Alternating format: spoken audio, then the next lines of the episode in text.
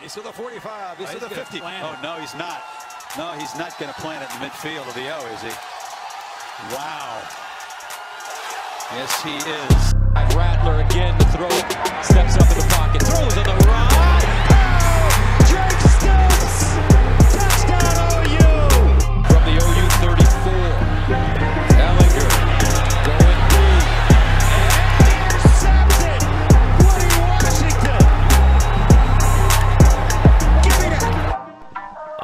Right, guys, welcome to the Oklahoma Breakdown Podcast, brought to you guys by SB Nation's Crimson and Cream Machine. I'm your host this evening, Kami Amrabi, and I'm going solo uh, before the bigger podcast with likely Jack and Steven on Thursday. But we just have a couple of things that need to be discussed. Most notably, of course, recruiting. There's a uh, recruiting giveth and recruiting do- doth taketh, uh, as you will guys see this coming week in, uh, in Oklahoma. So, for example, Oklahoma already lost a very highly rated recruit in Jordan Hudson, right? He's most likely flipping to Texas, and that kind of hurts in two ways, right? Jordan Hudson is a highly rated wide receiver recruit. Sure, cool. It's bound to happen. Losing him to Texas, that stings a little bit. And then there's a rumor of a current in state wide receiver, 2022, out of Edmond Santa Fe, who will be flipping to Oklahoma State sometime this week or next week. Again, uh, he's got some family stuff. He's got family ties. Shetron's got some family ties to OSU. And it appears as if there might be like a family situation with, you know, his, his brother is an athlete as well. And that family has OSU season tickets and they're an OSU family in general. And turns out, you know, like I think of like the Josh Waraboko situation a while back when they wanted the Warabokos wanted OU to offer his brother as well from Heritage Hall. I think I think it was Heritage Hall. Could be wrong. And um, OU wouldn't do it. He was a two-star defensive back, and uh, seems like there's a similar situation going here. So you're losing two high-quality wide receivers, one to Texas and one to Oklahoma State. However, just like recruiting taketh, it, do- it doth also giveth in uh, Jacob Sexton, who was thought to be a Texas lean for the longest time, very friendly with OU as of late. And his decision will be coming down the pipe July 3rd, so the day before the United States' birthday. And if Oklahoma were to get that commitment from Jacob Sexton, uh, of course, Texas is going to spin it in a different way. Oh, he was never coming here, right? Uh, but that's still great news. Still really, really great news for OU, especially lo- losing out on Jordan Hudson and then eventually losing out on Shetron and then getting Sexton back in the fold where you thought maybe you might lose him. And so you've got another recruit in the Tulsa area. Um, his name's Robert Spears Jennings. He is an athlete and he is also friendly with the OU staff. He's also from Broken Arrow, another Tulsa guy. And but I need to take a moment to actually talk about Tulsa kids because this is important. And it's so important for the longevity and for the success of not just the Oklahoma Sooners recruiting, but also just in state recruiting in general. Three, let's go top four. The top four recruits in the state of Oklahoma this year are Gentry Williams from Booker T. Washington and Tulsa, uh, Talon Shetron, who, of course, we just discussed what's going on here, which is not good for OU, but it happens. Chris McClellan, an Owasso product, and Morian Horn, another Broken Arrow product, just like his teammate and Robert Spears Jennings. Gentry Williams seemed to really, really, really enjoy his visit out to Los Angeles at USC. Of course, we know about Talon flipping, uh, m- likely flipping to Oklahoma State. McClellan, he's been getting a lot of attention, and it's like, and it seems like he's been getting a lot of smoke toward going to Ohio State. Um, some of the national recruiting analysts have already l- slotted him as being a Buckeye.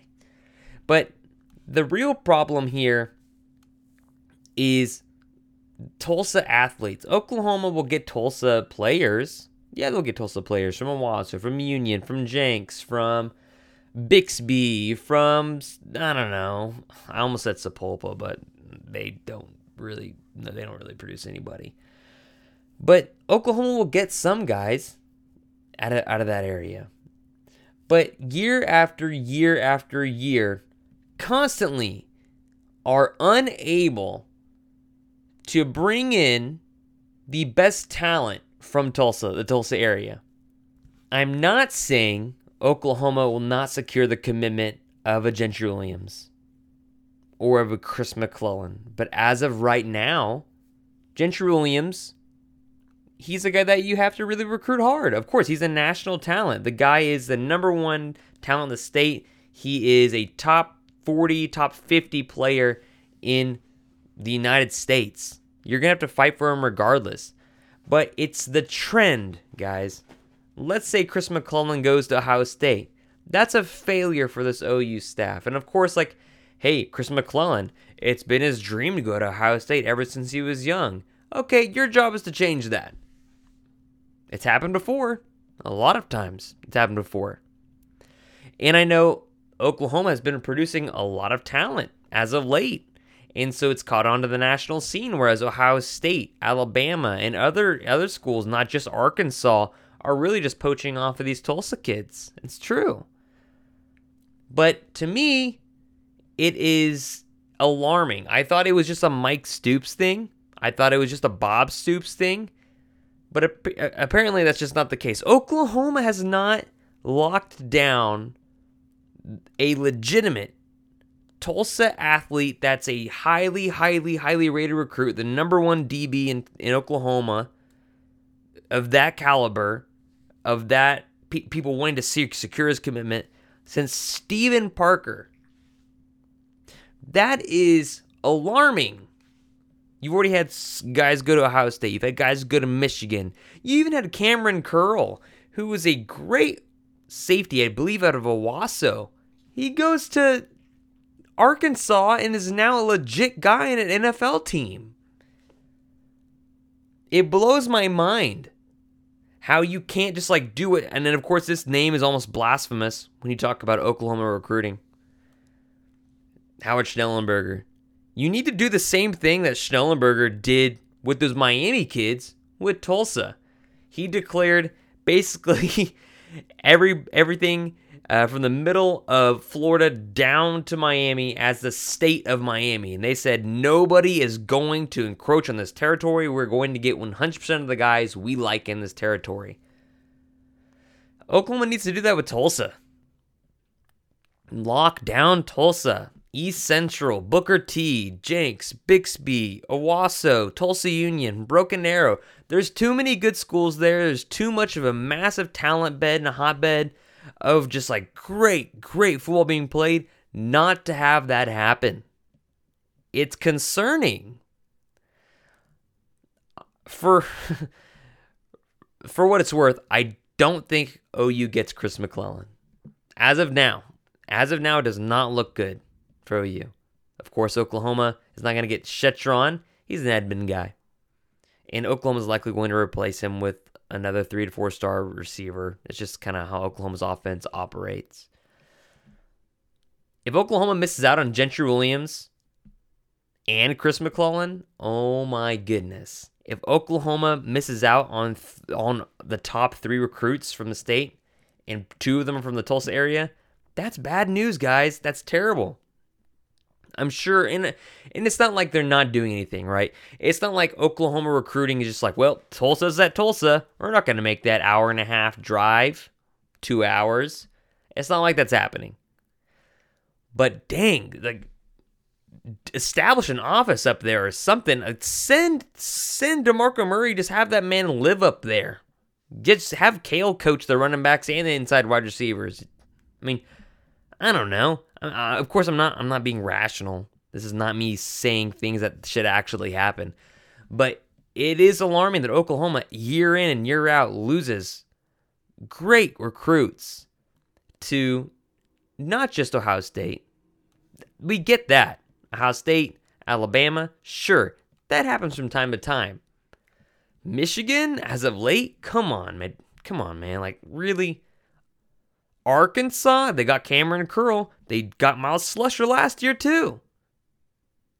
I don't understand why this happens year after year after year. Again, I thought it was a Mike Stoops thing. Maybe I'm. I guess I'm. I guess it looks like I'm wrong. So, regardless, I'm not saying Gentry Williams is not committing to OU, but it is going to be a battle. Oklahoma's not going to get Shetron. Oklahoma is in a is in a not great situation with McClellan just because of what Ohio State has can offer, what they say they can offer, and I mean, he was wanted to play at Ohio State for a long time too.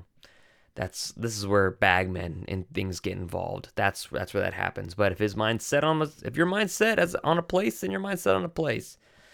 Uh, I have a little bit more to go through. Uh, specifically, an interesting article I read today. I'd like to talk about it, and um, I'll get out of here. Uh, but we'll check you guys right after the break. Okay, so ESPN, and I'm gonna I'm I'm not gonna do this entire article. Um, I want to get Steven and Jack's responses as well for Thursday, so I'm only gonna talk about part of it. Part of it, but they did suggest teams that maybe are tier one um, and teams that are likely to pursue a national title in the upcoming football season.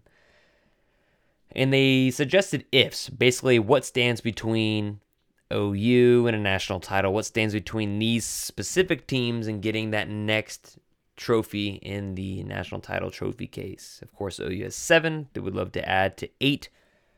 Um, Bama has like 49 if you count all of the the ones that they didn't actually win and that yeah i mean osu has that one right that they stole from the military yeah they're real classy anyways so one of the what ifs by espn is replacing Rhamondre Stevenson and Ronnie Perkins. And the first thing that I thought of was the disrespect to Kennedy Brooks. This man has done nothing but run for a thousand yards the other two seasons he's been at Oklahoma. This man was rated so, so, so high off the list. Not as high as others on the team that are no longer here, and not as high as Rhamondre before the bowl game, but Kennedy Brooks was rated so high off tackle, yards after uh, contact, and all these things. And the disrespect for him is incredible. He's got decent hands as far as catching out of the backfield, but the guy has is not a fumble problem. He is Mr. Consistency, but he's not sexy, right? He's not gonna break. He's not gonna bust through tackles and then like go around you. Um, he's gonna he's gonna carry the ball high and tight, not, not not fumble it, and then average about six yards, seven yards of carry. And then you've got Eric Gray, who is a different kind of running back. He's kind of got elite athleticism, different change of pace, a guy that reminds you a little bit of Joe Mixon. He's not Joe Mixon. Let's get that out of the way. He's not Joe Mixon. Joe Mixon's the NFL. He's getting lots of millions of dollars. Eric Gray will probably end up in the NFL too, but his talent level and just his size and and, and his uh, frame is not that of Joe Mixon, but an athlete. Guys, he can cut in the open field, make defenders miss. He's got great hands. And so, yes, replacing Rhamondre, that's a big deal, but that's only when you have Seth McGowan and TJ Pledger backing you up. That's not when you have Kennedy Brooks, who's only done nothing but rush for a thousand yards several multiple times. Eric Gray, who is a legit top talent out of that class and was a starting running back for Tennessee. Or not starting running back, but one of the very heavily used running backs as a dynamic playmaker. You've got Kevontre or Trey Bradford from LSU, another guy that can that can contribute, another two top 200 guy. And of course, you got Marcus Major there too as well. You have three guys, and maybe just two, but may, maybe def okay, definitely two guys that are better than Stephen Pledger. My bad, TJ Pledger. Stephen Pledger is a basketball player. You have two guys that are definitely better than TJ Pledger. Okay. And I would say Kennedy Brooks, is he, man, is he on par with Rhamondre Stevenson? Probably not. Stevenson's a better back than him skill wise. But the tandem of Brooks and Eric Gray is more than enough to make up for what Rhamondre Stevenson is doing or did at OU. I think that's fair to say. I don't think anybody would disagree with that, but if you do, feel free to tweet at me or email me. I don't know. On crimsonandcreammachine.com, just go to the masthead. You can find me there. You can find all my contact info. That might be a, a bad thing to say. And then the other one was Ronnie Perkins, which that's legit, right? I mean, Ronnie Perkins, he comes in immediately, he comes back and just starts crushing offensive lines, caving in entire sides of, of the offensive line that he was attacking. The guy's a beast. He is. You can't say he's not. Oklahoma is also returning the entire defensive line back and adding in Jalen Redmond to the mix. I feel fine here. Oklahoma's developing depth there, quality depth, mind you. Oklahoma's getting bigger, faster, stronger. You add a Jalen Redmond, who is also a great defensive lineman. Is he the playmaker as Ronnie Perkins is? I don't think he is. But Oklahoma's going to have another great pass rush. Oklahoma's going to have another great defensive line. Oklahoma's going to have another line that's able to stuff the run because they got that much power inside. Now they're growing guys. Like the guys are growing. They're getting them in the weight room with Bennie Wylie. It's too much not to say Oklahoma can't maybe. They're going to be missing Ronnie Perkins, but again, the product of the whole will be better than the product of the individuals. That's what I said about the defense last year. I said, oh, yeah, the. Uh, the sum of the parts is going to be a bit better than the individual parts. That's a fair thing to say from last year, and I got proved wrong. That defense was great. The defensive line was fantastic, especially when Ronnie Perkins came out. And again, a massive kudos, and we'll talk about this on Thursday, to Brian Odom. And day, night and day linebacker play since he has come back to OU. He was an OU guy.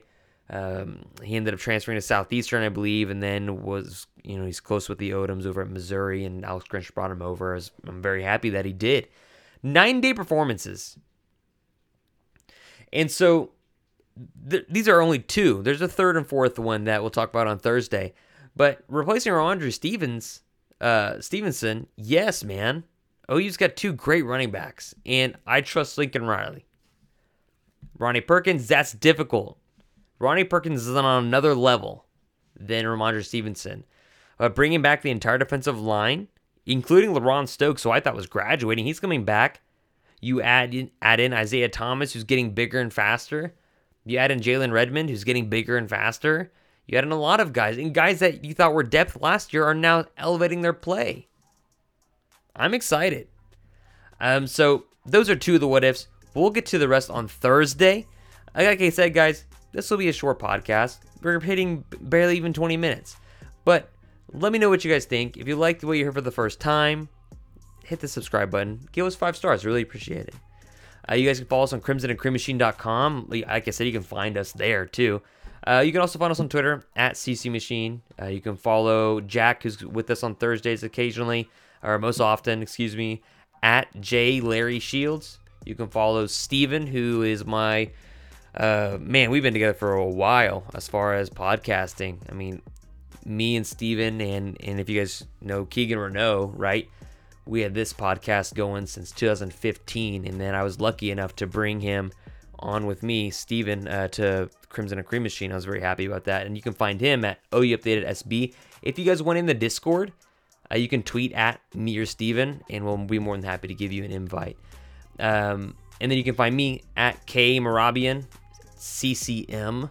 And then that's about it. So thank you guys for listening, and uh, I'll check you guys back on Thursday.